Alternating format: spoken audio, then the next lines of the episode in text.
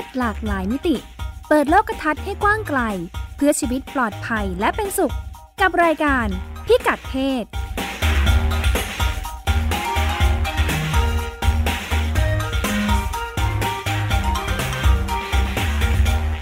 สวัสดีค่ะ ต้อนรับคุณผู้ฟังเข้าสู่รายการพิกัดเพศนะคะ กับดิฉันรัชดาธราภาค และคุณพงศธรสโรธนาวุฒิค่ะ สวัสดีครับ คุณรัชดากับคุณผู้ฟังครับ ค่ะ สัปดาห์นี้อ่าเราจะประเด็นของเรานะ ที่ผ่านมาอืมเรามักจะพูดกันว่า เพศชายเนี่ยเนาะในความเหลื่อมล้ำไม่เท่าเทียมไม่เสมอภาคทางเพศเนี่ย เพศชายผู้ชายเนี่ย เป็นกลุ่มที่ได้เปรียบ มีความเหนือกว่าได้รับอภิสิทธิ์ต่างๆ นานาอืมคุณพงศธรชวนมาดูว่าผู้ชายวันนี้ดูเหมือนจะกลายเป็นกลุ่มเปราะบางไปได้อย่างไร ครับ มันเริ่มต้นจากคำถามที่คราวก่อนที่เราเคยคุยกันว่า เอ๊ะ บ้านอื่นเมืองอื่นเขามีไหมเด็กเด็กผู้ชาย เด็กมัธยมนี่แหละหรือว่าเด็กนักเรียนเนี่ยเด็กผู้ชายทำไมทำไมผู้ผู้หญิงถึงดูเหมือนแบบอยู่ในระบบการศึกษาอยู่ในมหาลัยมากกว่า เป็นการตั้งคำถามขึ้นมา ในบ้านเรามักจะเห็นการศึกษาระดับมหาลัยเนี่ยเอ๊ะคณะต่างๆทำไมผู้ชายน้อยจังเลย ผมก็เลยไปลองไปดูข้อมูลบ้านอื่นเมืองอื่นมาว่า บ้านอื่นเมืองอื่นเขาเหมือนบ้านเราไหมอืมผู้ชายน้อยคล้ายๆกันไหมในมหาลัย ในอืมสาขาที่แม้แต่ สมัยก่อนมีแต่ผู้ชายเต็มไปหมด ผู้หญิงก็เพิ่มขึ้นเรื่อยๆ เช่น วิศวกรรมศาสตร์เป็นต้น เจอพอจปับญหาคล้ายๆกันบ้างไหม ค่ะอืมพอจบมหาวิทยาลัยไปทำงาน ในหลายวิชาชีพ อย่างวิชาชีพสื่อเป็นต้นที่ดิฉันอยู่เนี่ย ก็รู้สึกว่าเอ๊ะทำไมรอบตัวมันมีแต่ผู้หญิงเต็มไปหมด อืมในวงการข่าวเองก็มีแต่ผู้หญิงเต็มไปหมด อืมทีนี้ก็เลยไปดู เขาบอกว่าสหรัฐก็ในมหาลัยนะครับ มีผู้หญิงอยู่ประมาณหกต่อสี่ผู้หญิงต่อผู้ชายหกต่อสี่ผู้ชายลดลงเรื่อยๆ ตลอด เขาบอกว่ายิ่งเจอโควิดเนี่ยยิ่งเห็นชัด เพราะว่าผู้ชายจะสมัครเรียนน้อยลง แล้วก็ลดลงมาเรื่อยๆ ตั้งแต่แรก ทีนี้ไอ้เขาบอกพวกระดับการศึกษาปริญญาตรีในอเมริกาเนี่ยก็คล้ายๆเมืองไทยคือบังคับให้เรียนสี่ปี ไอ้ที่เรียนสี่ปีอะไรเนี่ย ผู้ชายจะยิ่งเรียนน้อยมากเลย ถ้าเป็นถ้าเทียบกับหลักสูตรพิเศษแบบเรียนสองปีจบสามปีจบหรืออะไรเงี้ยครับ จะมีผู้ชายนิยมเรียนมากกว่า เออเขาบอกว่าสาเหตุหนึ่งที่ทำให้ผู้ชายหยุดเรียนหรือว่าออกเรียนกลางคันหรือว่าไม่เรียนต่อเลยเนี่ยครับเพราะเขาเชื่อว่าหนึ่งค่าเงินแพง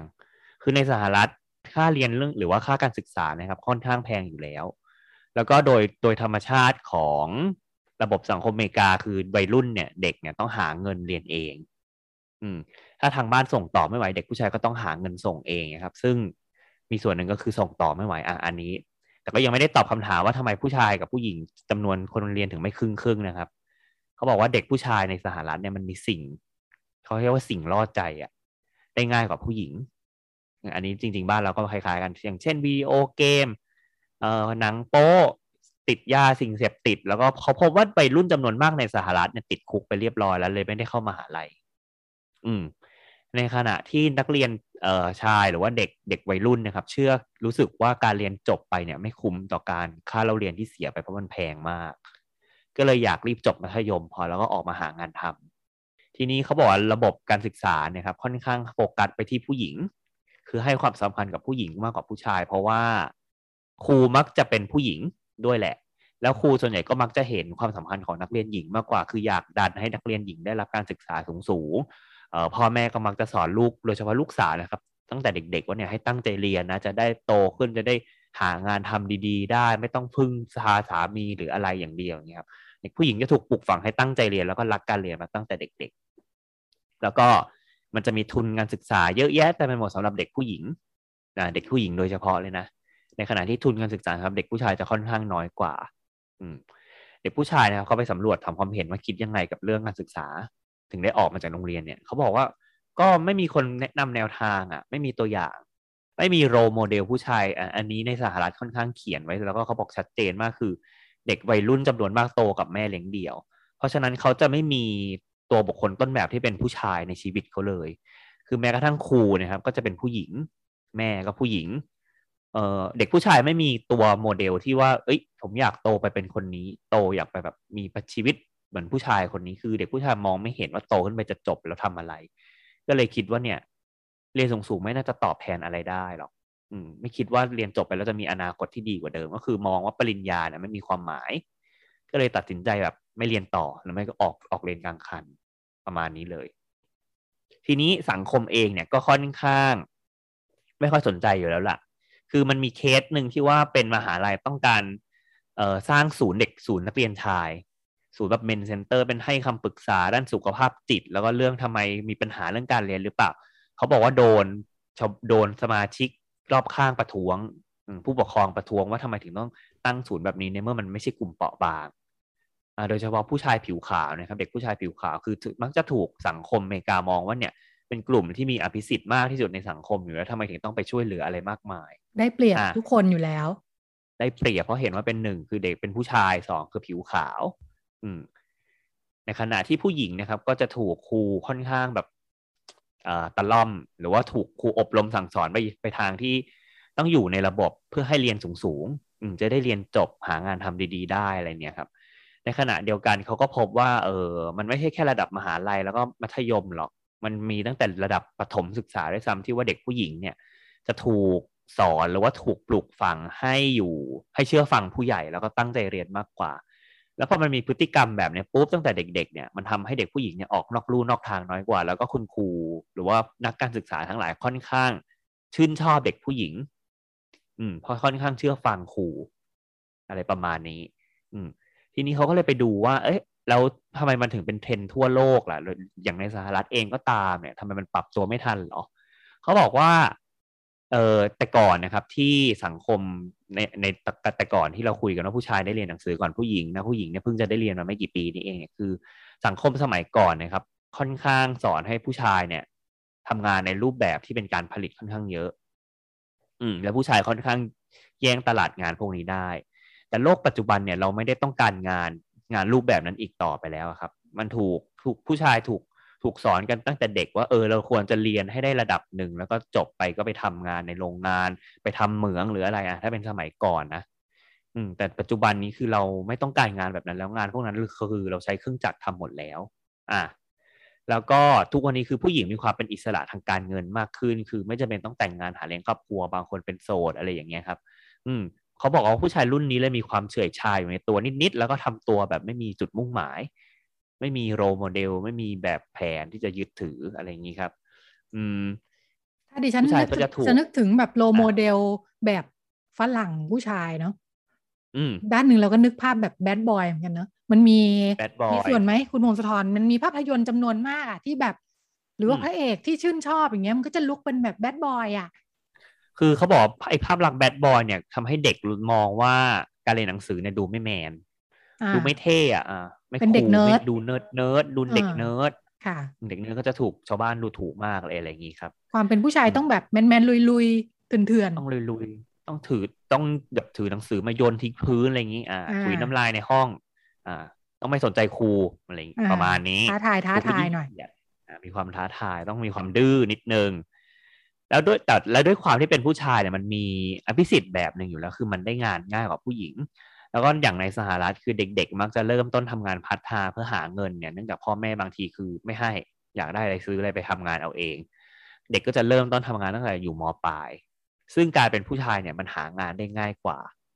แล้วการที่เด็กผู้ชายไปทำงานได้เงินมาปุ๊บเนี่ยก็จะรู้สึกว่าเฮ้ยมันได้จับเงินจริง ๆ เออมันเห็นตัวเงินจริง ๆ ในขณะที่ถ้าเลือกเรียนต่อมหาลัยเนี่ยก็คุณก็ต้องเรียนอีกสี่ปีกว่าจะจบ แล้วก็ค่อย สมัครงานหางานเข้าสู่ระบบตลาดแรงงาน แต่ถ้าเรียนแค่จบมปลายไปสมัครงานร้านกาแฟหน้าปักซอยเนี่ย คุณได้ทำงานหาเงินเลยนะเด็กผู้ชายก็ช่างคำนวณแล้วก็รู้สึกว่า เออมันก็คุ้มกว่าเหมือนกัน ไม่ต้องอดทนต้องสี่ปีค่าเราเรียนก็แพงมหาศาลเออมันก็เลยจบแค่ม.ปลายพอ แล้วก็เขาบอกว่ารูปแบบปัจจุบันคือเด็กผู้ชายจำนวนมาก หลุดออกจากระบบการศึกษาในระดับปริญญาตรีแล้วก็อยู่กับพ่อแม่ทำงานแถวบ้านรับจ็อบ อ่าแล้วก็บางคนก็คือเป็นนักเล่นหุ้นอะไรไปอย่างนี้ใช้ทำงานที่บ้านเป็นฟรีแลนซ์อะไรเต็มไปหมดเลยครับ อ่า แต่ว่าข้อดีของเรื่องนี้เขาก็บอกว่า เออ แม้กระทั่งแม้ว่าผู้ชายจะเข้าสู่ระบบการศึกษาในระดับปริญญาตรีเนี่ย ต่ำกว่า แต่โดยเฉลี่ยภาพรวมเนี่ย รายได้ผู้ชายก็ยังสูงกว่าผู้หญิง อืมเขาบอกด้วยว่า เป็นเพราะว่าในตำแหน่งเนี่ย ผู้หญิงมักจะเรียนคณะที่หรือว่าเอ่อการศึกษาที่ค่อนข้าง ให้ผลตอบแทนต่ำเมื่อเรียนจบ ในขณะที่พวกงานเอ่อเทคโนโลยีวิทยาศาสตร์อะไรเงี้ยเป็นงานที่รายได้สูง ผู้ชายก็มักจะเรียนสาขาด้านนี้มากกว่า ผู้หญิงก็ไปเรียนทางสังคมศาสตร์เยอะใช่ไหมคะ หรือว่างานที่เกี่ยวข้องกับงานด้านบริการอะไรอย่างนี้ไหมใช่เขาบอกว่างานพวกเนี้ยด้วยความที่ผู้หญิงมันทำเยอะค่าแรงมันก็เลยต่ำอันนี้คือเป็นระบบแบบอัตโนมัติเลยว่า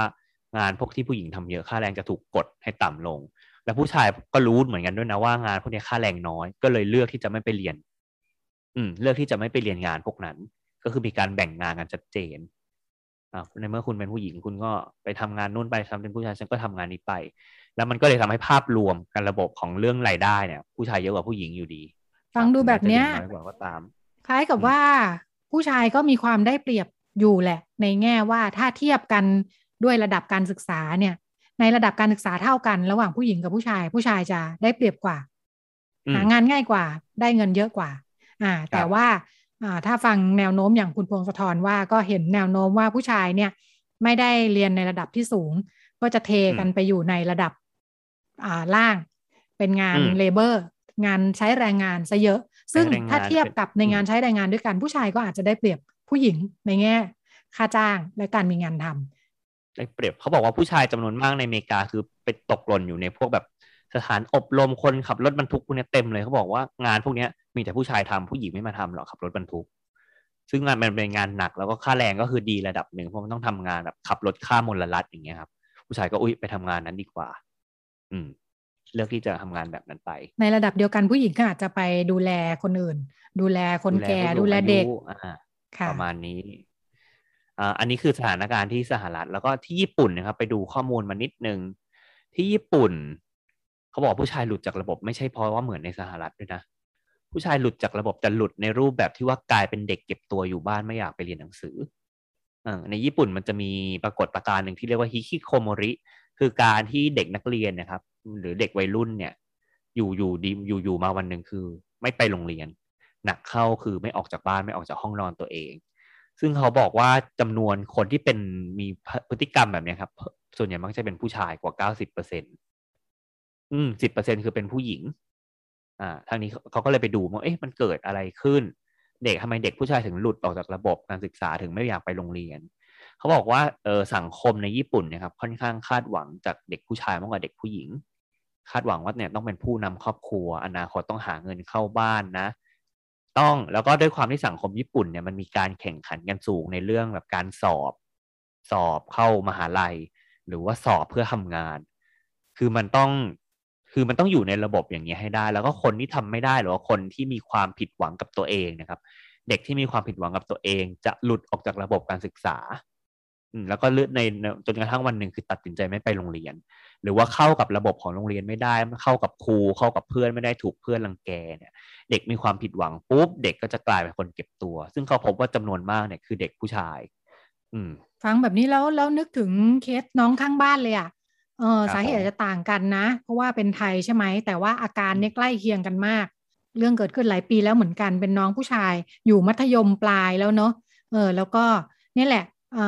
คุณแม่ดิฉันเนี่ยก็จะแนะนำนะแบบว่าเออเนี่ย คุณแม่คุณลูกที่เขามาด้วยกันเนี่ย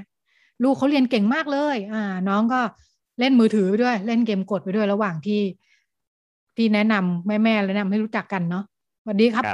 แทบจะไม่ทักอะ่ะเออก้มหน้าเล่นมือถือเออเราก็ได้ยินแต่เรื่องเล่าว่าน้องคนนี้เรียนเก่งมากๆ แม่ต้องการให้สอบทุนโรงเรียนวิทยาศาสตร์อะไรของเขาเนาะอ่า แล้วก็ต่อมาสัก พักหนึ่งอะเออเราก็เป็นห่วงอยู่แบบน้องเขาท่าทางมีความสุขหรือเปล่าอะไรอย่างเงี้ยวันหนึ่งก็ได้ข่าวว่า น้องตัดสินใจว่าเลิกไม่เรียนแล้ว ระหว่างที่จะต้องไปสอบเนี่ยนะไปสอบผ่านชั้นมัธยมของเขาเนี่ยอยู่ในโรงเรียนรัฐมีชื่อเสียงเนี่ย เออ ก็ได้ข่าวว่าน้องนั่งอยู่บ้านเฉยๆเลยเล่นเกม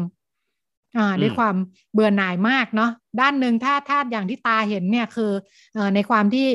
อ่าคุณแม่ คุณแม่ของน้องเนี่ยซึ่งมีจำนวนมากน่าจะเป็นแบบนี้ คือผู้หญิงที่เรียนสูง จบระดับปริญญาตรีปริญญาโท แต่ว่ามาเป็นแม่บ้านเต็มเวลาอ่าเนื่องจากทางสามีอาจจะมีรายได้พอที่จะ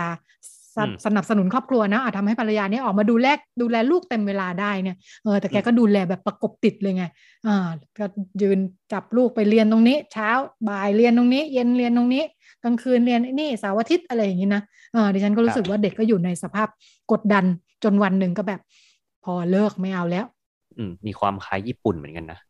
คล้ายไหมคุณแม่บ้านญี่ปุ่นเขาก็จะน่าจะเต็มเวลาแบบนี้ใช่คุณคุณแม่บ้านญี่ปุ่นก็จะดูแลลูกตลอด 24 ชั่วโมงครับ แล้วก็พอมันมีปัญหาแบบนี้ปุ๊บก็มีคนพยายามช่วยเหลือ ญี่ปุ่นก็จะมีโรงเรียนคล้ายๆคล้ายๆ home school เรียกว่า free school คือปล่อยให้เด็กทำอะไรก็ได้ ซึ่งเด็ก ๆจำนวนมากที่ไปเรียนเนี่ยเพราะว่าเป็นเด็กผู้ชายเหมือนกันพอหลุดออกจากระบบโรงเรียนทั่วไปแล้วก็เข้าระบบโรงเรียน free school พวกนี้ไปหมด อะ ประมาณนี้ อะครนี้ข้ามไปดูที่จีนที่จีนเนี่ยคล้ายๆไทยเลยครับคุณรัชดาเขาบอกว่าเด็กผู้หญิงเนี่ยเรียนเก่งกว่าเด็กผู้ชายเรื่อยๆเขาเก็บข้อมูลเป็นวิชาเลยนะเขาบอกว่าตอนแรกคือเก่งเฉพาะวิชาภาษาจีนกับพวกวิชาการอ่าน แล้วพอไปไปมาๆอ้าวคณิตผู้หญิงก็เก่งกว่าอีก ผู้หญิงก็เรียนเก่งกว่าผู้ชายอะแล้วก็เพิ่มขึ้นเรื่อยๆตลอดจนทุกวิชาเขาบอกว่าเอ๊ะจีนมันน่าจะมีความแบบชื่นชอบเด็กผู้ชายมากกว่าเด็กผู้หญิงไม่ใช่หรอ แล้วทำไมเด็กผู้หญิงถึงเรียนสูงล่ะ ถึงเรียนสูงได้ เออเขาบอกว่าคนเด็กผู้หญิงจีนเรียนสูงแล้วก็เรียนเก่งกว่าผู้ชายเพราะว่าคนรุ่นแม่ รุ่นยาย รุ่นย่าไม่ได้เรียนพอไม่ได้เรียนปุ๊บพ่อแม่พ่อแม่ปู่ย่าตายายเนี่ย ก็จะกดเอ่อก็จะมุ่งความหวังให้ลูกเนี่ย ลูกโดยเฉพาะลูกสาวด้วยนะเรียนสูงสูงเพื่อที่ตัวเองเนี่ยจะได้ไม่เหมือนตัวเอง จะได้มีชีวิตที่ไม่เหมือนตัวเอง เด็กผู้หญิงก็จะถูกสอนให้เรียนหนักตั้งแต่เด็ก แล้วก็ด้วยความที่เป็นลูกสาวเนี่ยครับจะถูกปลูกฝังในสังคมแบบจีนนะนะ จะต้องเชื่อฟังพ่อแม่มากกว่า เป็นผู้ใหญ่กว่าเด็กผู้ชาย ต้องขยันเรียนมากกว่า ต้องไม่ดื้อต้องไม่ดื้อแล้วก็เด็กผู้หญิงนะครับเพราะว่าเด็กผู้หญิงที่ถูกปลูกฝังถูกสอนมาแบบนี้คือ ก็อยู่ในโรงเรียนก็คือเป็นแบบผู้นำเป็นหัวหน้าห้อง เป็นนักกิจกรรมในโรงเรียนเต็มไปหมด อะแล้วก็ไปไปมากลายเป็นว่าเด็กผู้หญิงเนี่ยเรียนสูงกว่าเด็กผู้ชาย แล้วก็เลือกที่จะเรียนเข้ามหาลัยมากกว่าเด็กผู้ชาย แต่ในทางกลับกันนะครับเขาบอกว่ามันมีปัญหาคือเด็กออกหลุดออกจากระบบโรงเรียนเหมือนกัน โดยเฉพาะในชนบท คือหลุดช่วงมัธยมต้นปัญหาเรื่องความยากจนไม่ใช่สาเหตุหลักด้วยนะครับเขาบอกว่าที่จีนมาเรียนฟรีมันจะหลุดได้ยังไง แล้วก็แบบโรงเรียนเล็ก ๆ ตามชนบทเนี่ย มันได้เงินช่วยเหลือจากภาครัฐ แต่เขาบอกว่าเด็กๆ พวกนี้คือซึ่งส่วนใหญ่เป็นเด็กผู้ชายได้บอกว่าต้องการหาประสบการณ์ชีวิตใหม่ๆ แล้วก็เห็นว่าเพื่อนทำเลยทำมั่ง อยากอพยพไปอยู่เมืองใหญ่ๆ ผลที่ตามมาคือเด็กพวกนี้คือย้ายไปอยู่เมืองใหญ่ๆเพื่อไปทำงาน คือหลุดออกจากโรงเรียนตั้งแต่ระดับมัธยมต้นแล้วก็ไปทำงานในเมืองใหญ่ ๆ เพื่อไปหาไรายได้ เพราะว่าการทำงานอยู่ในเมืองบ้านเกิดเนี่ยรายได้มันน้อยอะแต่บางคนที่หางานไม่ได้ก็กลับมาอยู่เมืองตัวเอง แล้วก็ตั้งแก๊งเป็นกลุ่มเด็กผู้ชาย ตั้งแก๊งตั้งอะไรเป็นแก๊งอันธพาลอย่างนี้ก็มี อืมที่จริงเขาพบได้ว่าครูส่วนใหญ่ในชนบทเนี่ยจำนวนหนึ่งเป็นครูที่ไม่มีคุณภาพก็เลยทางส่งผลให้นักเรียนเนี่ยหลุดจากโรงเรียน เพราะว่าครูพวกนี้มักจะขอร้องให้เด็กที่เรียนไม่เก่ง ซึ่งส่วนมากเป็นเด็กผู้ชายเลิกเรียน คะแนนรวมของโรงเรียนจะได้ดูสูงขึ้น แล้วครูจะได้แบบเหมือนเงินผลตอบแทนอะที่ทำให้คะแนนโรงเรียนดีขึ้นอะเยอะขึ้นครูก็เลยบอกว่านักเรียนชายออกไปเถอะ ครูเอา KPI เนาะดู KPI ของโรงเรียนครูจะได้เงินเดือนเยอะขึ้น สุดท้ายก็กลายเป็นว่าเด็กผู้ชายหลุดออกจากไปหมดเลยแล้วจะเด็กผู้หญิงเรียนหนังสือ อ่า แล้วมันก็วนเป็นลูปอย่างนี้ครับ คือ พอเด็กพอเด็กทำงานปุ๊บในย้ายไปทำงานที่เมืองใหญ่ อ่าแล้วก็สมมติสร้างครอบครัวแต่งงานอยู่ที่นู่น ก็ส่งลูกกลับมาเลี้ยงที่ชนบทอ่าลูกเพราะว่ามันต้องส่งลูกมาเลี้ยงเพราะที่จีนเหมือนว่าเเด็กจะเข้าโรงเรียนได้ต้องเข้าโรงเรียนที่เมืองบ้านเกิดของพ่อแม่เท่านั้น อืมคือเป็นโรงเรียนของภาครัฐ คือไม่มีภาคเอกชน แล้วพอลูกเรียนที่ชนบทปุ๊บลูกโตมาลูกก็อพยพเข้าไปทำงานที่เมืองใหญ่แล้วก็วนเป็นลูปอย่างนี้ไปเรื่อยๆครับคือทุกคนจะหลุดออกจากการศึกษาหมดเลย อืม กลับมาดูที่ฝั่งบ้านเราบ้างเนี่ยดิฉันฟังคุณพงศธรแล้ว แวบหนึ่งคิดถึงเคสหนึ่งขึ้นมานะเป็นเคสใกล้ตัวมากเนี่ย แต่ว่าเอ้แสดงว่าอันนี้ก็อาจจะมีลักษณะร่วมบางอย่างเนาะแล้วก็ในบ้านเราอาจจะก็มีแนวโน้มไปทิศทางใกล้เคียงกันหรือเปล่า หลานนี่ฉันเองค่ะ หลานชาย อ่า ซึ่งในช่วงประมาณมห้าเนาะอ่า วันหนึ่งก็เดินมาเลยแล้วก็คุยให้ฟังว่า จะไม่เรียนละ จะเลิกเรียนละเราก็อ้าวเหรอเกิดอะไรขึ้นอ่าด้านหนึ่งก็มีปัญหากับคุณครูเรื่องกฎระเบียบโรงเรียนอะไรอย่างนี้ทั่ว ๆ ไป แต่ว่าอีกอันหนึ่งคือเนื่องจากอ่าหลานสามารถไปทำงานตามร้านเนาะอ่าเนื่องจากเดี๋ยวนี้คนรับเด็ก ๆ ไปฝึกงานเด็กมัธยมเนี่ยก็ไปเสิร์ฟอาหารไปนานๆเข้าหน่วยก้านดีก็โอ้ยทำทุกอย่างเก็บเงินให้ร้านรับสั่งอาหารจนแทบจะเป็นผู้จัดการอยู่แล้วนะคะ ครับผมหลานก็เกิด คิดขึ้นมาว่าเอ๊ะแล้วจะเรียนไปทำไมเนี่ยโรงเรียนก็ดูวุ่นวายมากเลยทะเลาะกับครูเนาะเออเนี่ยนี่ก็ทำงานได้แล้ว อ่าหลานก็บอกแบบนี้ ไปทำงานก็ได้เงินแล้วว่า ได้เงินไม่น้อยด้วยอย่างนี้นะออก็เกลี้ยกล่อมกันอยู่พักหนึ่งเนาะเออแต่วิธีเกลี้ยกล่อมของดิฉันก็เลย แบบอ๋อแสดงว่าเป้าเขาคือได้เงินแล้วเนาะอ่า เราอยากทำงานได้เงินแล้วไม่ไม่เห็นว่าเรียนแล้วมันมันไปไหน อ่า ก็ต้องมานั่งลองเทียบดูบอกว่า เอ๊ะถ้าอ่า ในขณะที่เรามีโอกาสเรียนเรียนโรงเรียนดีด้วยนะคะ โรงเรียนเอกชนที่มีชื่อเสียงเนี่ยอ่าก็ต้องเอามาเทียบว่าสมมุติว่าถ้าเราจบตอนเราออกตอนนี้เลยแปลว่าเราวุฒิมสามเนาะอ่าวุฒิมสามเนี่ยมันมีงานอะไรที่รองรับเราบ้างเออเงินเดือนเราจะอยู่ประมาณเท่าไหร่ แต่ถ้าเราจบไปถึงมหกเนี่ย ตลาดมันกว้างขึ้นไหมเราทำอะไรได้อีกเออสายอาชีวะสายสามัญมันแปลว่าอะไร แล้วถ้าเข้ามหาวิทยาลัยเนี่ยงานมันไปทางไหนได้บ้าง เงินเดือนมันยกไปที่ระดับไหน โดยเฉพาะถ้า ให้เห็นโอกาสข้างหน้า ก็เรียกกล่อมแบบนี้ เออได้ผลหลานก็เออกลับไปเรียนก็ได้ด้วยความด้วยความงกแบบเด็ก ๆ เนาะเออแต่ว่าคำนวณมาเรียบร้อยคำนวณต้องมานั่งดูตัวเลขด้วยกัน ถ้าเห็นเป้าคือความอยากได้เงินเนี่ยก็อาจจะต้องปาขยับไปอีกนิดนึง เพราะว่าเรารู้สึกว่าเด็ก ๆทำไมถึงเข้าถึงข้อมูลมากมาย รับรู้อะไรเยอะแยะทำไมถึง ประเด็นง่าย ๆ แบบเนี้ย เราไม่เห็นทำไมเด็กถึงไม่เห็นเนาะว่าการเรียนมันแปลว่าอะไรเนาะ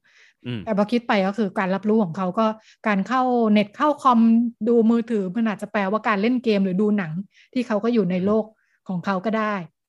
ครับจะให้เห็นโอกาสงานตลาดงาน ระดับเงินเดือนความก้าวหน้างานเนี่ยโอกาสเป็นเรื่องต้องมานั่งคุยใหม่ง่าย ๆ แบบภาษาที่เด็กๆจะเข้าใจได้นะเออ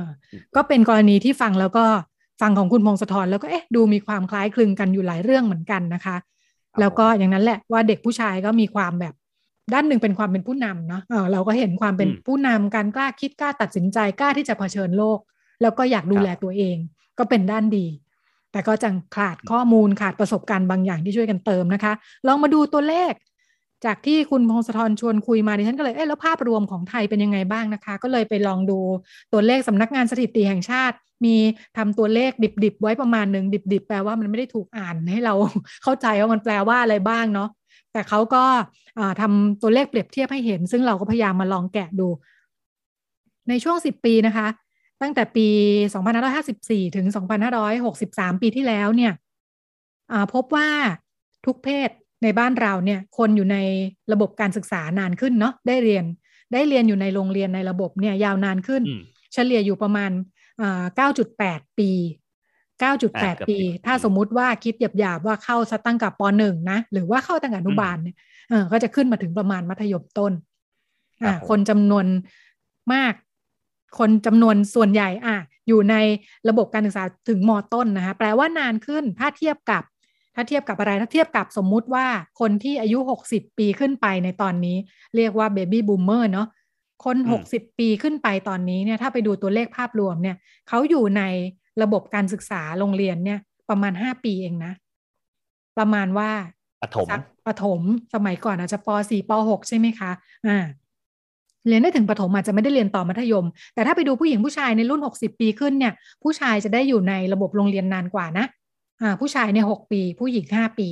ผู้ชายอาจจะเรียนจนจบประถม ในขณะที่ผู้หญิงอาจจะพ่อแม่บอกไม่ต้องจบก็ได้เอาแค่นี้แหละ ไม่จบประถมก็เป็นได้นะอืม แต่พอกระโดดข้ามมาเลยนะคะ ถึง Gen Y Gen Y ไหมอายุสิบห้าถึงสามสิบเก้าปีณปัจจุบัน ตัวเลขภาพรวมค่ะเป็นตัวเลขค่ะ ตัวเลขตัวเลขนิดนึงนะ แต่จะพยายามเล่าให้เข้าใจง่ายๆ ตอนนี้เนี่ยเฉลี่ย ของ Gen Y อยู่ในระบบโรงเรียน 11 ปีนะคะ ถ้าเทียบกับคน 60 ปีขึ้นเนี่ย เพิ่มเท่าตัวเนาะแต่ว่าพอมาดูผู้หญิงผู้ชายต่างกัน จากที่เราบอกว่าคนรุ่นป้ารุ่นลุงเนี่ยเมื่อก่อนผู้ชายเรียนสูงกว่าเนี่ยพอมาดูรุ่นเด็กรุ่นใหม่เนี่ย ผู้ชายเรียนต่ำกว่าผู้หญิงนะคะอ่ากลายเป็นว่าผู้ชายเรียนน้อยกว่าผู้หญิงไปแล้วใช่ เพราะว่าผู้หญิงอยู่ในระบบโรงเรียนเรียนได้ประมาณ11ปี เฉลี่ย แต่ผู้ชายอยู่ได้ประมาณ10 10ปีเองอืม ที่ทำให้หลุดออกจากระบบโรงเรียนไปนะคะ สาเหตุเขาพูดรวมๆว่าเป็นเรื่องยากจน เป็นกลุ่มยากจนต้องช่วยพ่อแม่ทำงานบ้าน ที่ทำให้เด็ก ยังอยู่ในระบบการศึกษาได้ไม่จบแสดงว่าอย่างเงี้ยภาพภาพรวมเฉลี่ยไม่จบ ไม่จบมัธยมปลายนะคะ แล้วก็พอเราลองไปดูบ้างซิอ่า ล่าสุดตัวเลขคนที่จบ เรียนจบปีหกหนึ่งนะคะสองพันห้าร้อยหกสิบเอ็ดภาพรวมทุกระดับอยู่ที่ประมาณ หนึ่งจุดหกล้านคนนะคะ ครับ เป็นผู้หญิงเยอะกว่า ผู้หญิงเก้าล้าน เอ้ย ผู้หญิงเก้าแสน ผู้หญิงเรียนเรียนในทุกระดับเนี่ยเก้าแสนคน ในขณะที่ผู้ชายอยู่ที่เจ็ดแสนคนอันนี้ยังไม่ได้แยกชั้นเรียนเนาะ อ่า งั้นลองลงไปดูแยกระดับชั้นบ้าง ตั้งแต่เข้าเรียนมาจนถึง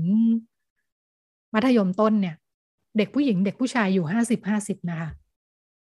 เพราะว่าประชากรเราใช่เพราะว่าประชากรเราก็ครึ่งครึ่งเนาะผู้หญิงผู้ชายไม่ต่างกันมากเนี่ยเออเรียนกันมาตั้งแต่อนุบาลประถมมัธยมมาจนถึงมต้นเนี่ยก็ยังอยู่ในโรงเรียนครึ่งครึ่งแต่พอขึ้นมปลายปุ๊บเด็กมปลายจำนวนสามแสนเจ็ดหมื่นคนเนี่ยมปลายมีผู้หญิงเรียนสองแสนประมาณสองแสนกว่าคนสองแสนสองแต่เด็กผู้ชายเหลือแค่แสนสี่เอง แสนสี่อุ้ยห่างกันเยอะเหมือนกันนะ น้อยเกือบครึ่งนะคะ เด็กผู้ชายน้อยลงเกือบเกือบครึ่ง ยิ่งพอไปถึงปริญญาตรีเนี่ย ผู้หญิงสองแสนนะคะ ผู้ชายแสนเดียว อืมสองต่อหนึ่งเลยอัตราสองต่อหนึ่งค่ะ พอขึ้นมัธยมมมัธยมปลายและปตรีเนี่ยผู้ชายลดเหลือครึ่งเดียว ผู้ชายหายไปไหน ผู้ชายไปงอกอยู่ในอาชีวะ อืมไปสายช่างเยอะกว่านะคะ ในอาชีวะเนี่ยค่ะปวชประมาณ แสนสี่หมื่นคนเนี่ย เป็นผู้ชายเจ็ดหมื่นเป็นผู้หญิงหกหมื่นอ่าต่างกันไม่มากด้วย ต่างกันไม่มากพอปวสก็ยังผู้ชายเยอะกว่าผู้หญิงอยู่นะคะ ย้อนกลับไปนิดนึงของปริญญาตรีเนี่ย แล้วถ้าสูงขึ้นไปเป็นยังไงเนาะปริญญาตรีที่บอกว่าผู้หญิงมากกว่าผู้ชายครึ่งหนึ่งเนาะแต่ถ้าไปกระโดดไปดูปอเอกเลยเนี่ยปริญญาเอกเนี่ยสี่พันคนเนี่ย ผู้ชายยังน้อยกว่าผู้หญิงอยู่ดีแต่น้อยกว่าไม่มากละไม่ถึงครึ่ง อ่าแสดงว่าผู้หญิงจำนวนมากอาจจะหยุดอยู่แค่ปริญญาตรีปริญญาโทไม่ได้ไปถึงเอกเนาะถ้าไปถึงเอกเนี่ยผู้ชายเริ่มเริ่มสเต็ปตัวเองขึ้นมาแล้วนะคะ พอไปถึงเรื่องการทำงานเป็นยังไงบ้างจากที่ผู้หญิงเรียนสูง ในระดับปริญญาเนี่ยนะเรียนสูงกว่าตั้งครึ่งหนึ่งเนี่ย การทำงานการมีงานทำของคนอายุสิบห้าปีขึ้นไป ในช่วงสิบปีที่ผ่านมานะคะ พบว่าผู้ชายเมื่อสิบปีที่แล้วเนี่ยผู้ชายทำงานมากกว่าตัวเลขผู้ชายที่มีงานทำเนี่ยแปดสิบเปอร์เซ็นตนะคะในหนักขณะที่ผู้หญิงเนี่ยหกสิบเปอร์เซ็นผ่านมาสิบปี ผู้ชายก็เยอะกว่า ประมาณเดียวกันนั่นแหละเรียนสูงแต่ทำไมไม่ได้ทำงาน อืม อันนี้เป็นตัวเลขที่เขาไม่ได้อธิบายนะ ไม่ได้มีรายละเอียดให้เราเห็น มีตัวเลขอีกว่า อันเนี้ย สิ่งที่เห็นคือความได้เปรียบของผู้ชายในการมีงานทำนั่นแหละอ่าในขณะที่ในตอนการเรียนเนี่ยเราเห็นว่าผู้หญิงดูได้เปรียบเนาะเรียนสูงกว่าจำนวนอยู่ในระดับการศึกษาที่ดีเยอะกว่าเนี่ยอ่าแต่พอมามีงานทำจริงเนี่ยอ่าผู้ชายได้ทำงานเยอะกว่า แล้วก็เขาไปสำรวจด้วยว่าเขาใช้คำว่าชั่วโมงการเเขาเรียกว่าการทำงานต่ำกว่าระดับ การทำงานต่ำกว่าระดับหมายถึงอะไร ระดับที่จะทำงานได้อะเวลาเหลืออยู่เขาไปสำรวจว่าอ่า มีเวลาเหลือจากที่ทำงานอ่าสัปดาห์ละกี่ชั่วโมงเนี่ยนะคะ ซึ่งผู้ชายทำงานเยอะกว่านะ ผู้ชายทำงานสัปดาห์ละยี่สิบชั่วโมงโดยเฉลี่ย ผู้หญิงทำงานสัปดาห์ละสิบเจ็ดชั่วโมงโดยเฉลี่ย งานในระบบเนี่ยเออแต่พอถามว่าใครมีเวลาเหลือเนี่ย อยากทำงานเพิ่มอีกทำงานได้เนี่ย เป็นผู้ชายนะอยากหารายได้เพิ่ม อยากหารายได้เพิ่มแปลว่าอะไรตรงนี้เออทั้งที่ผู้ชายทำงานเยอะกว่าทำไมยังมีเวลาเหลือ ผู้หญิงทำงานน้อยกว่า แต่บอกไม่ว่างแล้ว ก็แสดงว่างานนอกระบบของผู้หญิงที่ทำไม่ได้ถูกนับด้วยอ่ากลับไปทำงานที่บ้านลูกอ่าอันนี้เราสันนิษฐานได้ว่า ผู้หญิงจำนวนมากคือ งานที่ทำงานฉันก็ทำได้ไม่เยอะเท่าผู้ชาย แต่ว่ามันหมดเวลาไปแล้วกับการดูแลสมาชิกในครอบครัวนะคะอ่าที่ทำให้อ่าพอเรื่องของการทำงานในโลกการทำงานเนี่ยดูเหมือนผู้ชายได้เปรียบนะเออโดยเปรียบเทียบ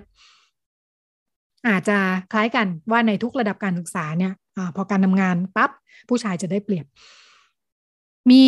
ไปเจองานวิจัยอันหนึ่งน่าสนใจคุณพงศธรคุณผู้ฟัง ที่เราคุยกันว่าเด็กเลิกเรียนเด็กเลิกเรียนเด็กผู้ชายของคุณคุณพงศธรต่างประเทศเนี่ยเขาไม่เรียนกันเขาอยากแมนแมนเถื่อนเถื่อนเนี่ยเด็กบ้านเราเจองานวิจัยชิ้นหนึ่งเป็นของสพทเลยนะสำนักงานคณะกรรมการการศึกษาขั้นพื้นฐานกระทรวงสาธารณสุขเนี่ยแต่ว่าทำโดย ทำโดยเจ้าหน้าที่นะคะ เป็นงานวิจัยเล็ก ๆทำเมื่อสักสองสามปีที่แล้ว ปัญหาเนี่ยแหละเขาอยากรู้ว่าแล้วที่เด็กออกกลางคันเนี่ยปัญหามันคืออะไรบ้าง ลงไปดูจังหวัดหนึ่งเลยนะในเขตพื้นที่การศึกษาหนึ่งเนี่ยแปดสิบโรงเรียน เชิงลึกเลย ลงไปสัมภาษณ์ เป็นวิจัยเชิงคุณภาพสัมภาษณ์เชิงลึก คุณครูนักเรียนผู้ปกครอง ผู้บริหารสถานศึกษานะคะคุยกับคุณครู คุณครูช่วยคิดทบทวนไปสัมภาษณ์มีบทสัมภาษณ์มาว่า คุณครูคิดว่าอะไรบ้างที่ทำให้เด็กหลุดออกไปจากโรงเรียนเป็นมัธยมเนี่ยนะคุณครูว่าอันแรกเลย เด็กเบื่อเรียน เบื่อไม่อยากเรียน ไม่อยากเรียน ติดเกม ติดเหล้าติดบุหรี่ติดเพื่อนอ่าครับแว้นถ้าพูดว่าติดเพื่อนคือเพื่อนก็ต้องออกไปออกไปก่อนด้วยนะต้องออกไปพร้อมกัน ออกไปคนเดียวไม่ได้ ต้องต้องติดอยู่ด้วยกันสักที่หนึ่งใช่ไหมซึ่งถ้าเป็นการหลุดออกไปเนี่ยแปลว่าพากันไปทั้งพวงเลยอ่า พากันไปกินเหล้าสูบบุหรี่เล่นเกมเนี่ยนะอันเนื่องมาจากเบื่อเรียนเนี่ยอีกจำนวนหนึ่งหรือจำนวนเดียวกันนี้เนี่ยก็ไปแว้นนะคะไปแข่งมอเตอร์ไซค์แล้วก็ประสบอุบัติเหตุจำนวนหนึ่งเสียชีวิตที่ทำให้ออกเรียนกลางคันไปเนี่ยอีกจำนวนหนึ่งพิการจนเรียนกลับมาเรียนไม่ได้นะคะ พิการร่างกายพิการทางสมองเนี่ยครับ อีกส่วนหนึ่งที่ที่ที่พอฟังคุณครูพูดทั้งหมดเนี่ยเรานึกภาพเด็กผู้ชายเลยนะอืม จนกระทั่งลำดับถัดมาเนี่ยครูถึงพูดว่าปัญหาเรื่องชู้สาว ท้อง มีความรักท้องท้อง มีความรักท้องทำให้แบบขาดเรียนเรียนไม่ทัน อันนี้เนี่ยเริ่มอาจจะแยกผู้หญิงผู้ชายก็ได้นะ เพราะว่าคนท้องแน่แน่มันผู้ชายไม่ได้ท้องเนาะอ่าเวลามีปัญหาชู้สาวเนี่ยชู้สาวด้วยกัน เวลาท้องเนี่ยผู้หญิงท้องคนเดียว เวลาคลอดเนี่ยผู้หญิงคลอดคนเดียว เป็นไปได้ว่าผู้ชายยังเรียนอยู่ ในคู่หรือว่าเป็นไปได้ว่าผู้ชายต้องออกไปเพื่อเลี้ยงดูเป็นได้ทั้งสองอย่างค่ะครับ แล้วก็มีอีกอันหนึ่งอาจารย์ยกตัวอย่างน่าสนใจ บอกว่าเด็กสนใจสายอาชีพอะเนื่องจากเขาลงกลุ่มเฉพาะพื้นที่เลยใช่ไหมเด็กบอกอาจารย์บอกว่าเนี่ยแกก็พูดถึงที่โรงเรียนกันเด็กชอบชนไก่อะเด็กสนใจไก่ชนอาชีพไก่ชนเนี่ยเออเขาไปเพาะไก่ชนขายเนี่ยเด็กได้เงินเยอะมากเลยทำให้เด็กจำนวนหนึ่งเนี่ยไปเลี้ยงไก่ดีกว่า บอกครูแบบไม่เรียนแล้วครูจะไปเลี้ยงไก่เนี่ย อยากเรียนเรื่องนี้ถามว่าโรงเรียนสอนไหมเนี่ยจริงๆก็ต้องไปหาความรู้เพิ่มเยอะนะ ครูบอกโรงเรียนไม่มีสอนอะเรื่องเพาะพันธุ์ไก่ชนทำนุบำรุงพันธุ์ไก่เนี่ยโรงเรียนไม่ได้สอนเด็กว่าเป็นไรงั้นเดี๋ยวไปเรียนที่เล้าไก่แถวบ้านก็ได้ ก็เป็นสาเหตุหนึ่ง แล้วก็ดิฉันคุยกับหลายคนนะเออเห็นข้อมูลนี่น่าสนใจเนี่ยก็ลองคุยคุยเนี่ยหลายที่บอกว่าโอ้ยคล้ายกัน คล้ายกันเพียงแต่ว่าต่างกันเช่นถ้าเป็นบางภูมิภาคกับเด็ก ก็จะไปเพาะพันธุ์ปลากัดนะฮะอ่า อ่า หรือว่าไปเพาะนกขงนกเขาอะไรเนี่ยเออเป็นอาชีพใกล้ตัวรูปแบบหนึ่งของเด็ก เป็นสนใจเรื่องอาชีพและการหารายได้นั่นเอง ซึ่งเมืองไทยยังไม่มีระบบที่เอาเด็กไปอยู่ครับ ไม่มีระบบสอนเด็กทำให้เด็กต้องไปเรียนเอาเองไปฝึกอาชีพจริงๆ ไม่มีอะไรรองรับจำนวนเด็กจำนวนหนึ่งที่บอกว่าอยู่ในกลุ่มนี้จริงๆเขาอาจจะรักดีก็ได้นะเอออาจจะเป็นกลุ่มที่แยกออกมาจาก เบื่อเรียนกินเหล้าสูบบุหรี่ไม่ทำอะไรเลยเนี่ย กลุ่มนี้อาจจะเป็นกลุ่มที่รักการเรียนรู้ก็ได้นะ เพียงแต่ว่าโรงเรียนมันไม่ตอบโจทย์อะต้องไปเรียนรู้ด้วยตัวเองเนี่ยก็ไปเรียนในที่ที่เออมันสามารถแบบเป็นวิชาชีพจริงใช้จริง ได้เงินจริงเลยนะเออครับ คล้ายๆกันต่างกันในบริบทของพื้นที่ถ้าเทียบกับข้อมูลที่คุณพงศธรคุยให้ฟังเมื่อสักครู่ครับ แต่เด็กๆก็เลยมีแนวโน้มว่าเนี่ยแหละทำมาหาเลี้ยงได้เงินแล้วเนี่ย ไปเลยดีกว่า ก็ต่างจากข้อสรุปตอนต้นที่เราพูดไปในเชิงสถิติตัวเลขนะ ที่ดิฉันเล่าให้ฟัง เป็นตัวเลขเยอะๆ ช่วงต้นเนี่ยว่าเหตุผลหลักที่สรุปออกมาค่อนข้าง ค่อนข้างชัดเจนในประเด็นเดียวว่าเป็นเรื่องของความยากจน แต่ถ้าฟังอย่างที่อาจารย์พูดแล้วขยายภาพในพื้นที่ให้มันชัดขึ้นมาเนี่ยอาจารย์ไม่ได้พูดเรื่องความยากจนสักคำหนึ่งเลยนะ อ่าไม่ใช่ปัญหาเรื่องไม่มีเงินเรียนต่อด้วย อ่า ไม่ใช่เรื่องนั้นเลย แต่ว่าการที่เด็กไปกินเหล้าสูบบุหรี่หรือแว้นได้ติดเพื่อนติดเกมได้เนี่ย ทุกอย่างใช้เงินนะแปลว่าเขาไม่ได้ยากจนนะ อืม ครับ ค่ะ เขาอาจจะมีเงินเพียงแต่เขาไม่เรียนก็อาจจะต้องกลับมาตั้งคำถามเนาะว่าแล้วจริงๆแล้วระบบการเรียนที่ทำให้เด็กรู้สึกเบื่อเรียน หรือว่ามันไม่ตอบโจทย์ที่เขาต้องการจะเรียนรู้เนี่ย อาจจะต้องเป็นสิ่งที่กลับมาทบทวนกันนะคะ หมดเวลาในช่วงนี้ขอบคุณคุณพงศธรสำหรับข้อมูลจากต่างประเทศครับขอบคุณคุณชัชดาเหมือนกันครับ แล้วเราไปกันต่อในช่วงเรื่องเพศเรื่องลูกกับคุณหมอโอค่ะ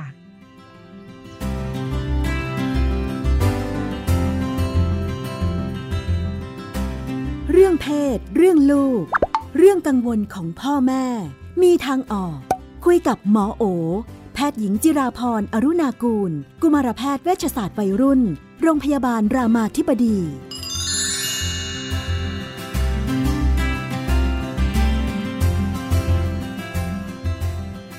ในช่วงเรื่องเพศเรื่องลูกเราอยู่กับคุณหมอโอนะคะ สวัสดีค่ะ สวัสดีค่ะพี่นุ่น สวัสดีท่านผู้ฟังค่ะ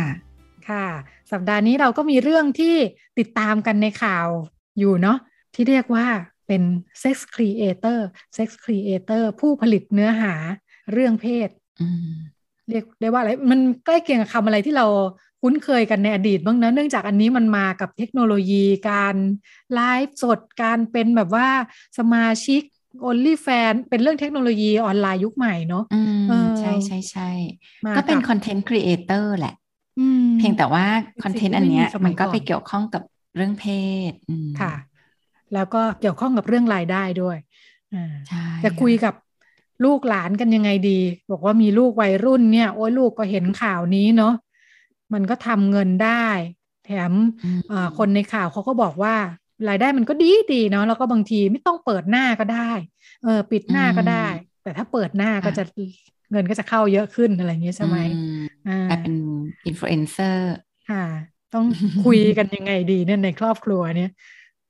ก็จริงๆก็เป็นเนื้อหาการคุยที่น่าสนใจนะคะ คือคือค่ะเป็น point of learning ที่ดีมาก ๆ เลย เพราะว่ามันก็เป็นอะไรที่แบบเด็กยุคใหม่เนี่ยแต่เขาต้องเจอสิ่งเหล่านี้อีกเยอะแยะเลยเนาะมันจะมีความท้าทาย จากวิวัฒนาการของการสื่อสารของรูปแบบการเชื่อมโยงของมนุษย์เนี่ยที่เปลี่ยนรูปแบบไป เพราะฉะนั้นก็ดีนะคะก็อาจจะเป็นจุดที่แบบ เราก็จะได้ชวนลูกคุย เพื่อจะได้ลองฟังว่าเขามีมุมมอง มีความคิดต่อเรื่องเหล่านี้ยังไง เอาจริงตัวเราเนี่ยหมอคิดว่าสำคัญคือ วัตถุประสงค์ของการคุยกับลูกเรื่องนี้ของเราเนี่ยคือเพื่อจะได้เรียนรู้ความคิดเนาะแล้วก็เพื่อจะได้ชวนเขาแตกยอดความคิด ไปในบางมุมในพื้นที่ที่เขาอาจจะไม่ได้คิดนะคะ หรือยังคิดไม่ถึงหรือ อีกมุมหนึ่งที่น่าสนใจรวมถึงตัวเราเองด้วยที่เราจะได้แบบ เข้าไปเรียนรู้รู้จักพื้นที่ใหม่ ๆ ของเด็กยุคใหม่เนาะว่าเขามองอะไรเหล่านี้ยังไงนะคะ ก็คิดว่าก็น่าจะดีที่เราจะได้ลองชวนลูกคุยว่า เออลูกมองเรื่องหนี้ยังไง ซึ่งเขาก็เป็นไปได้ที่เขาก็อาจจะมองแบบเด็กยุคใหม่เนาะก็จะมองเป็นสิทธิอ่ามันก็ไม่ได้เสียหายอะไร ไม่ได้เป็นอาชีพที่ทำร้ายใครอ่าเราจะชวนมองในมุมที่แบบ อ่าณปัจจุบันอะยังเป็นเรื่องที่ไม่ถูกกฎหมายต้องต้องบอกงี้ก่อนนะคะ ว่าในประเทศไทยก็ยังอ่าไม่ไม่ไม่ถูกยอมรับในเรื่องของกฎหมายเนาะชวนเขาคุยในเรื่องว่าเอแล้วเรื่องค่านิยมทางสังคมลูกมองยังไงอย่างเงี้ยนะคะ การทำอาชีพเหล่านี้ในการเอาตัวเองไปอยู่ตรงนั้นเนี่ย ถึงแม้เราจะบอกว่ามันไม่เห็นหน้าเห็นตาได้นะ มันมีความเสี่ยงอะไรได้บ้าง เช่นขณะอัดมันอาจจะมีการสมมติมีการอัดเทปซ้อนอ การตัดต่ออะไรเงี้ยมันมีความเสี่ยง วันนี้เราอาจจะคิดว่ามันเป็นเรื่องที่โอเคเนาะต่อไปข้างหน้ามันจะเป็นยังไง มันมีโอกาสอะไรบ้าง ซึ่งเอาจริงคำตอบเหล่านี้แม้เราจะคิดอะไรไว้บางอย่างเนี่ยบางทีมันก็ไม่มีผิดไม่มีถูก และอาจจะใช่หรือไม่ใช่ในมุมของเรานะคะ แต่ว่าการที่เราทำให้ลูกได้ลองมองหลาย ๆ มุมเนาะลองแตกยอความคิดในขณะเดียวกันตัวเราก็เหมือนกันแล้วที่เราฟังลูกเนี่ย มันก็อาจจะท้าทายหรือสั่นสะเทือน ความเชื่อและความคิดของเราบางอย่างเหมือนกันเนาะเช่น พอเขาพูดว่ามันก็เป็นอาชีพที่สุจริตนะพ่อมันก็ไม่ได้ทำร้ายใคร ไม่ได้ไปค้ายาเสพติดอ่าที่แบบไปทำให้มีคนเดือดร้อน มีคนติดยาอะไรอย่างเงี้ยเนาะเออมันก็เป็นมุมที่จริงๆมันก็มันก็มันก็ใช่นะคะ มันก็ไม่ได้ผิดอะไรเนาะเออมันบางบางอย่างมันก็จะทำให้เราแบบ คล้าย ๆ ว่ามีการตกตะกอนความคิดบางอย่าง มีการมองเรื่องบางเรื่องที่เปลี่ยนแง่มุมเนี่ย มือนอาชีพโสเภณีอย่างเงี้ยมันจริงก็มีมาตั้งแต่สมัยโบราณโบราณ ปัจจุบันก็มีอยู่จริง มีคนจำนวนหนึ่งก็เลือกทำอาชีพนี้เนาะด้วยการที่มองว่า เออ มันก็ไม่ได้เป็นอาชีพที่แบบเขาเรียกว่าสร้างความเดือดร้อนอะไรอะไรอย่างเงี้ยเนาะหลายครั้งก็อาจจะช่วยสังคมในรูปแบบหนึ่งด้วยอะไรอย่างเงี้ยนะคะทำให้คนจำนวนหนึ่งที่แบบโอ้มีความต้องการทางเพศหรืออะไรก็ตามมันก็เขาเรียกว่ามีมีคนที่จะตอบโจทย์ แล้วก็มีการแลกเปลี่ยนบางอย่างกันทีนี้ อันนี้ก็เป็นมุมของของการมองเรื่องสิทธิมองเรื่องหลักการแล้วกันเนาะแต่พอมาคุยกันอีกเรื่องหนึ่งก็คือเรื่องคุณค่าค่านิยมทางสังคม วัฒนธรรมอะไรเงี้ยมันก็จะเป็นอีกมุมมองหนึ่งงั้นการที่ชวนให้เขาได้เห็นมุมมองที่แตกต่างหลากหลายเนี่ยค่ะ เราก็ชวนให้เขาตกตะกอนว่าตัวเขาล่ะตัวเขายึดถือเรื่องไหนเขาให้คุณค่ากับเรื่องอะไรคือ เราแต่ละคนเนี่ยมันให้คุณค่าในสิ่งที่ไม่เหมือนกัน นะคะงั้นลองชวนลูกคุย และไอการให้คุณค่ากับเรื่องนี้มันดียังไง แล้วมันมีอะไรที่ต้องระวัง มันมีอะไรที่เป็นข้อเสีย มันมีอะไรที่อาจจะเป็นผลกระทบที่เราคาดไม่ถึง เราจะอยู่กับผลลัพธ์เชิงลบที่เกิดขึ้นกับทางเลือกเหล่านี้ยังไง คือ คือพอพื้นที่สื่อสีเทาเนี่ย มันจะไม่ได้มีแต่ด้านสวยงาม หรือด้านดีงาม มันมีด้านที่แบบมาพร้อมกับอีกด้านหนึ่งเสมอเพราะฉะนั้น ออเขาจะอยู่กับสิ่งเหล่านั้นยังไง ตรงเนี้ยมันจะช่วยทำให้เด็กค่อยๆแบบเขาเรียกว่าตกตะกอนแล้วก็มีทางเลือกเป็นของตัวเอง หรือมีความเชื่อเป็นของตัวเอง หรือมีการตัดสินใจเป็นของตัวเองได้ จากการที่เราชวนเขาแลกเปลี่ยน โดยไม่รีบแบบสรุปตัดสิน ยัดเยียด ความแบบผิดศีลธรรมจัญญาไม่ดีงามอะไรเงี้ยแต่ว่ามันเป็นการชวนคิดชวนคุยหลาย ๆ มุม แล้วก็ ลองคุยกับลูกว่าสำหรับตัวลูกล่ะ คุณค่ามันคืออะไร เรื่องอะไรที่ลูกให้คุณค่านะคะค่ะ เพราะมันเปลี่ยนเปลี่ยนจากเดิมเยอะมากเหมือนกันเนาะถ้านึกถึงแบบสื่อสมัยก่อนที่มันเป็นการสื่อสารทางเดียวเนาะเอ่อคนที่จะทำแบบนี้ได้เนี่ยก็จะต้องเป็นคนที่อาจจะต้องอยู่ในแวดวงอาชีพหรือว่าอะไรอย่างนี้ใช่ไหมคะใช่ แต่ขนาดนี้ก็เหมือนเหมือนสื่อออนไลน์ทั่วไปที่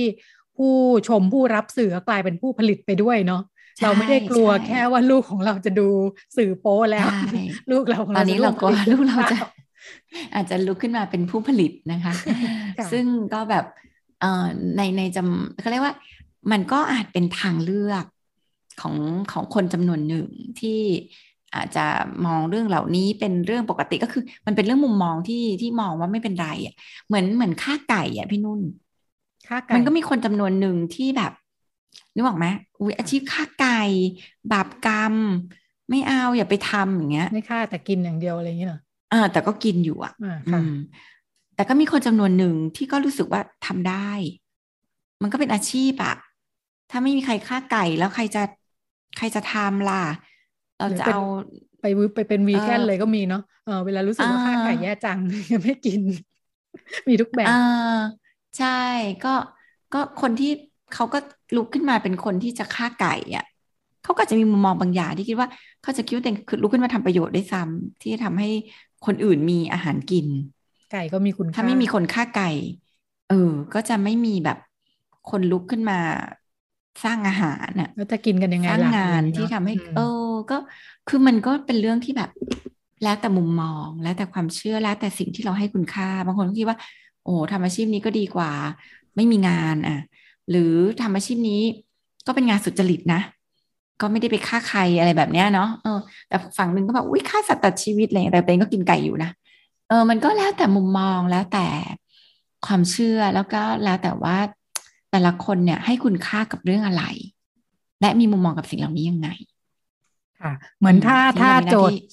โจทย์เมื่อสักครู่ก็อาจจะมาบอกว่าอุ้ยมันได้ตังค์เนาะ เออแล้วก็อาจจะไม่ได้ต้องแลกมาก เช่น ไม่ต้องเปิดหน้าหรืออะไรอย่างนี้ใช่ไหมเออเราก็ต้องดูว่าอย่างอันเนี้ย คุณค่าก็อาจจะหมายถึงกำลังรู้สึกว่าเงินมันสำคัญมากอ่าใช่เปล่าเขาก็จะมองว่าเออการมีคุณภาพชีวิตที่ดีจากเงินอ่ารวยละอาจจะต้องชวนลูกคุยว่าเงินเนี่ยไปทำอะไร อ่ามันมีความจำเป็นที่ต้องใช้แบบไหนยังไงอ่าทำไมเงินมันถึงมีคุณค่ากับเรามากอะไรอย่างเงี้ยนะคะ แล้วมันต้องแลกกับอะไรบ้าง ที่เราจะเลือกเดินเส้นทางนี้เนาะอ่ามีความเสี่ยงอะไรบ้าง การไปผลิตเนี่ย ความเสี่ยงที่จะเกิดขึ้นเกิดอะไรได้บ้างอ่าพวกนี้ค่ะมันก็มันเป็นอันที่ต้องที่ต้องแบบต้องคุยเพื่อการตกตะกอนว่า คุ้มค่ากับการแลกไหมอ่ากับสิ่งที่เราอยากได้กับสิ่งที่เราต้องเสีย เนาะจริง ๆ งานทุกงานเนี่ยมันมีสิ่งที่ได้ที่เสียอยู่แล้วในตัวเนื้องานก็ชวนเขาคุยแล้วก็ชวนเขามองเห็นแง่มุมอื่นๆเนี่ยเพราะว่าชีวิตมันไม่ได้มีแค่วันนี้เนาะมันมีข้างหน้าด้วยอ่าเพราะวันหนึ่งเขาเป็นพ่อเป็นแม่ สิ่งเหล่านี้มันกลับมาเนี่ยเขาเขาโอเคกับมันหรือเปล่าอะเราก็ต้องตั้งคำถามเนาะเขาจะรู้สึกโอเคก็ได้นะเขารู้สึกว่าไม่เป็นไรเขาก็จะอธิบายลูกฟังว่าเออแบบมันเป็นอาชีพอะมันไม่ได้มีอะไรเสียหาย เขาไม่ได้ไปฆ่าใคร เขาไม่ได้ทำร้ายใครอะไรเงี้ยแต่แต่ถ้าโอเค ปัจจุบันต้องเข้าใจว่านี่คือเรื่องที่ยังไม่ถูกกฎหมายเนาะอ่าก็ก็ต้องต้องต้องแบบเหมือนค่อย ๆ ชวนเขาคุยอะค่ะ เพราะเด็กบางคนจะรู้สึกว่าโอ้ไม่ไม่ไม่ไม่โอเค รู้สึกว่ารับตัวเองในรูปแบบนั้นไม่ได้อะสมมติอันเนี้ยเขาก็จะได้เห็นตัวเองชัดขึ้น ว่าอาจจะไม่ทางเลือกที่เหมาะกับเขา มันก็จะเป็นทางเลือกที่เหมาะกับคนบางคน ทุกคนคงไม่ต้องลุกขึ้นมาทำงานตรงนี้อะไรเงี้ย วิธีที่เราคุ้นเคยกันมากกว่า น่าจะเป็นเรื่องแบบว่ามองว่ามันดีหรือไม่ดีถูกหรือผิดดีหรือชั่วอะไรอย่างนี้เนาะเออที่เวลาสอนให้ลูกรู้ดีรู้ชั่วอะไรอย่างเงี้ยใช่ใช่ใช่จริง ๆ อันนั้นมันก็เป็นการแบบเขาเรียกว่าเอาความคิดไปใส่ความคิดอะซึ่งสุดท้ายมันจะไม่ได้คิด แล้วบางทีความคิดที่มันเอาไปใส่กันเนี่ย มันสวมกันไม่ได้ มันมีมันมีวัฒนธรรม เขาเรียกว่ามีความมีพลวัตทางสังคมที่มันเปลี่ยนแปลงไปมากนั้นความเชื่อในยุคหนึ่งก็ไม่ใช่ความเชื่อในยุคหนึ่งนะคะนั้นการเขาเรียกว่าการถกแถลงเพื่อจะเอาสิ่งที่แต่ละคนคิดเนี่ยลงมากองตรงหน้าเพื่อมองดิสคัตวิพากวิจารณ์เนาะทกเถียงเพื่อให้ตกตะกอนเป็นความคิดของตัวเองเนี่ยหรือได้มีแง่มุมการเรียนรู้ใหม่ ๆ เนี่ย อันนี้น่าจะมีประโยชน์มากกว่าที่จะไปยัดเยียดความคิดความดีความงามศิลธรรมจัญญาการให้คุณค่ากับการบูชาเรื่องบางอย่างคือคือมันเขาเรียกว่าเราแต่ละคนมีรากคนละแบบเหมือนกันการที่แบบเอาเอาความคิดไปยัดกันด้วยแค่การติดกรอบ ความดีงามศิลธรรมเนี่ยมันก็คงไม่ได้ทำให้เกิดการเรียนรู้หรือ หรือเติบโตพอที่จะเลือกทางเลือกของตัวเอง ผู้ใหญ่ในครอบครัวคุณพ่อคุณแม่ก็มักจะอยากให้ลูกเชื่อเหมือนตัวเอง ก็เป็นธรรมดา โดยเฉพาะคนที่เติบโตมาแบบประสบความสำเร็จชีวิตดีงามชีวิตเรียบง่าย เราก็จะมีความเชื่อเนาะคือเราทุกคนเนี่ย มันก็ลองผิดลองถูกมาในชีวิตจนเรามีความเชื่อมีสิ่งที่เรายึดมั่น ถือมั่นเชื่อถืออ่าว่ามันเป็นสิ่งดีมันเป็นเรื่องที่เราให้คุณค่า หรือการให้คุณค่ากับเรื่องนี้ละทำให้ชีวิตของเราเนี่ยแบบ ดีงามอย่างเงี้ยอ่าเช่นเราถือว่าเรากระตันยูพ่อแม่แล้วชีวิตเราดีจังเลยอย่างเงี้ยเราก็จะเชื่อว่าการกระตันยูเนี่ยทำให้ชีวิตเราเจริญรุ่งเรืองอย่างเงี้ยเราก็ต้องอยากให้ลูกกระตันยูเนาะมันก็ธรรมดาคือมันก็เป็นเขาเรียกมันก็เป็นมนุษย์อะที่มันมีความแบบ มันมีประสบการณ์แบบหนึ่ง ทีนี้ถ้ามันไม่ได้เปิดใจที่จะเรียนรู้ความแตกต่างหลากหลาย ว่าชีวิตแต่ละคนเนี่ยมันก็อาจจะมีประสบการณ์ที่แตกต่าง แต่ว่ามันก็อาจจะไม่ได้จำเป็นต้องมีจุด สุดท้ายหรือจุดจบที่แบบไม่เหมือนกันเนี่ยคือทุกคนก็อาจจะแบบเออมีประสบการณ์ที่มันไม่ต้องเหมือนกัน แล้วก็แต่สุดท้ายก็อาจจะออกมามีชีวิตที่ดีเหมือนกันก็ได้อะคือมันก็เป็นคนละเรื่องคนละแง่มุมนั้นเออมันก็เป็นธรรมดาของพ่อแม่ แต่ว่าก็อยากให้พ่อแม่เนี่ย ฝึกเขาเรียกว่าทันนะคะ ตัวเองเนาะว่าบางอย่างคุณค่าที่เรายึดโยงเนี่ย มันก็เป็นเรื่องเฉพาะของเราอะ่ะมันก็ไม่สามารถจะไปยัดเยียดให้คนอื่นเนี่ย เขายึดโยงคุณค่าในเรื่องเดียวกันเนี่ย เช่นมันเรามีคู่อะ คนหนึ่งอาจจะให้คุณค่ากับเรื่องความเป็นอิสระเนี่ยไม่ชอบแบบถูกแบบเหมือนกับถูก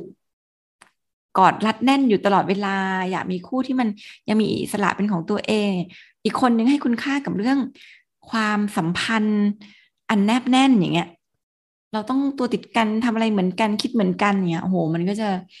มันก็จะเป็นคู่ที่ตีกันเนาะ แต่ถ้าเราเข้าใจว่าสิ่งที่แต่ละคนมีและให้คุณค่าเนี่ยมันไม่เหมือนกันเนี่ย เราก็จะเคารพพื้นที่ของแต่ละคน และสิ่งนี้ทำให้เราอยู่ด้วยความขัดแย้งกันน้อยลง ค่ะ งั้นมาบ้านนี้เลยค่ะ ประเด็นดูคล้ายกับบ้านนี้นะคะ บอกว่าคุณแม่มีลูกสาวแปดขวบ บอกว่าหลังจากแต่งงานเนี่ยก็มาอยู่กับครอบครัวของสามีเนาะซึ่งอยู่กันหลายคนมากเลย ในขณะที่คุณแม่เนี่ยโตมาจากครอบครัวเดี่ยวนะคะ พ่อแม่ลูกก็รู้สึกว่า พอคนน้อยในบ้านก็ต้องการความเป็นส่วนตัวใช่ไหมคะ ปรากฏว่าสามีเนี่ยเขาเป็นคนบ้านใหญ่เนาะจะไปไหนเนี่ยอยากจะไปกันครอบครัวเล็ก ๆ บ้างมันกลายเป็นทริปทัศนาจรทุกทีนะคะ ก็จะมีลุงป้านะอาญาติอีกสิบห้าคน นอกจากที่อยู่บ้านเดียวกันแล้วก็สามารถจะโทษตามกันมา เป็นทริปใหญ่อะไรอย่างนี้ใช่ไหมเออ ทำยังไงดีเนี่ยเออจองที่พักกันทีไรนี้หลายหลังทุกทีนะคะ ข้อหนึ่งสำหรับลูกเนี่ย คุณแม่บอกว่า เอ๊ลูกเขาโตแบบครอบครัวใหญ่แบบนี้มันมีข้อดีหรือข้อไม่ดีอะไรบ้าง คุณแม่ก็โตมาแบบหนึ่งคุณพ่อก็โตมาแบบหนึ่งนะเอาเรื่องลูกก่อน มันมีข้อดีข้อเสียอะไรบ้างอยู่ในครอบครัวคนเยอะแบบนี้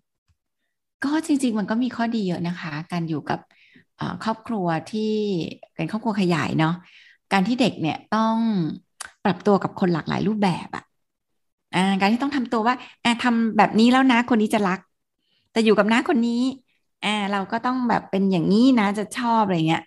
เอออันนี้จริงๆอะเป็นเป็นการแบบทำให้เด็กได้ได้ฝึกปรับตัวเอง ได้ฝึกเรียนรู้ ปฏิสัมพันธ์ทางสังคม ทักษะทางสังคม ทักษะการเอาตัวรอดจากการถูกหน้าคนนั้นด่าอะไรเงี้ยคือมันก็มันก็เป็นเรื่องทักษะที่เป็นพื้นที่เรียนรู้ทั้งนั้นเลย เอาจริงมันก็มีข้อดีไม่น้อยนะคะ การที่มีเขาเรียกว่ามีมีกลุ่มญาติมีอะไรอย่างนี้เนาะเออมันก็ทำให้เด็กรู้จักปรับตัว ทีนี้ข้อเสียก็ไม่น้อยเหมือนกัน คนเยอะเรื่องก็เยอะอ่าคนนั้นก็จะมาวิจารณ์คนนี้ก็จะเอาแบบนี้ คนนี้ก็สอนแบบนั้นอะไรเงี้ย เออหรือคนนั้นจับผิดคนนี้เปรียบเทียบคือ คือมันกลายเป็น factor ที่ควบคุมไม่ได้มีหลากหลายนั้นถ้าสิ่งเหล่านี้มันเป็นแค่ชั่วครั้งชั่วคราวมันก็อาจจะไม่เป็นไร แต่ถ้ามันต้องอยู่กับเด็กอยู่ตลอดเวลาเนี่ย หลายบ้านก็เป็นเขาเรียกว่า เป็นบ้านที่น่าเบื่อหน่ายของเด็กๆอะ่ะนึกออกไหมคือพอคนนี้บ่นปั๊บคนนั้นต่อช่วยอะไรเงี้ย คือมันแบบ มันก็ไม่น่าจะเป็นพื้นที่ที่แบบดีเพราะนั้นก็ตอบอย่างนี้ค่ะว่า จะมีญาติเยอะดีหรือไม่ดีขึ้นกับคุณภาพญาติ ถ้าคุณภาพญาติดีก็ประโยชน์ดี คุณภาพญาติไม่ดี ก็ปัญหาเยอะเนาะทีนี้เท่าที่ฟังของคุณแม่เนี่ยมันเป็นเหมือนกับแค่ไปเที่ยวเนาะแอบไปเที่ยวเนี่ยมันเป็นแค่โอกาสกันแบบสั้นๆอ่าทำตัวหมอนะหมอคิดว่าเออโอกาสที่ได้ประโยชน์ก็เยอะ การที่เด็กต้องคอย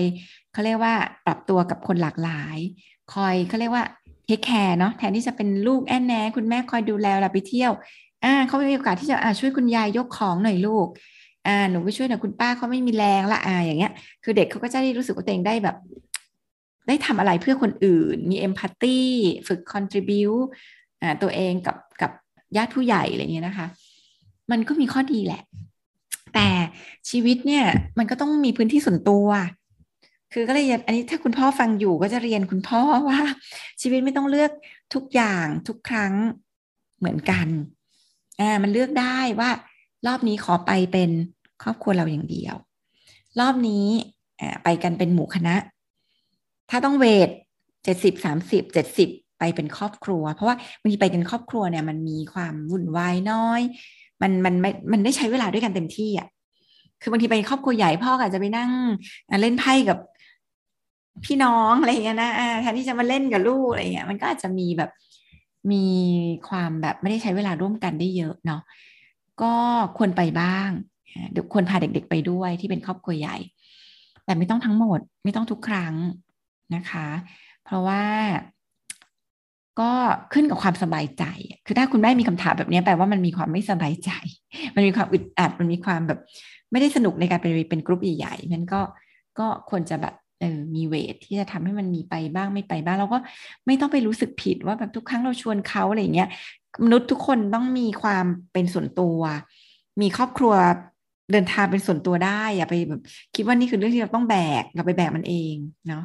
เออมันไม่ต้องแบกไม่มีใครเข้ามา หรือถ้าเขาจะลงไปดิ้นที่พื้นร้องห่มร้องไห้ที่เราไม่ชวน ก็ปล่อยเขาจัดการตัวเองไปเพราะนั่นเป็นปัญหาของเขา ไม่ใช่ปัญหาของเรานะคะอาจจะเริ่มต้นจากการคุยกัน ในครอบครัวเล็ก ๆ ก่อนเนาะคุณแม่อาจจะยังไม่เคยคุยอย่างจริงจังว่าแบบฉันรู้สึกยังไงบ้างเนี่ยอะไรอย่างนี้เนาะต้องการอะไรอยากที่จะไปเที่ยวกันเองบ้างเนี่ยจริงมันเป็นเรื่องที่แบบ ไม่ควรจะมาถามดีเจพี่นุ่นพี่โอควรจะเป็นเรื่องที่ไปคุยกับสามีว่า เออ เนี่ย มันแบบมันอึดอัดเหมือนกันนะ อยากไปเป็นส่วนตัวกันบ้างเนี่ยจริงมันเป็นเรื่องที่ควรจะอยากไปบ้างกันง่ายๆเลยอะ อืมมันควรจะไม่พูดกันง่ายๆในบ้านค่ะ ก็เป็นการปรับตัวของทุกคนนะคะ แล้วก็ถ้ารู้สึกว่าไม่สบายใจคงต้องคุยกัน ค่ะ ก็หมดเวลาแล้ววันนี้ดิฉันกับคุณมาโอลาคุณผู้ฟังไปก่อนค่ะ แล้วก็เราพบกันใหม่สัปดาห์หน้า สวัสดีค่ะ สวัสดีค่ะ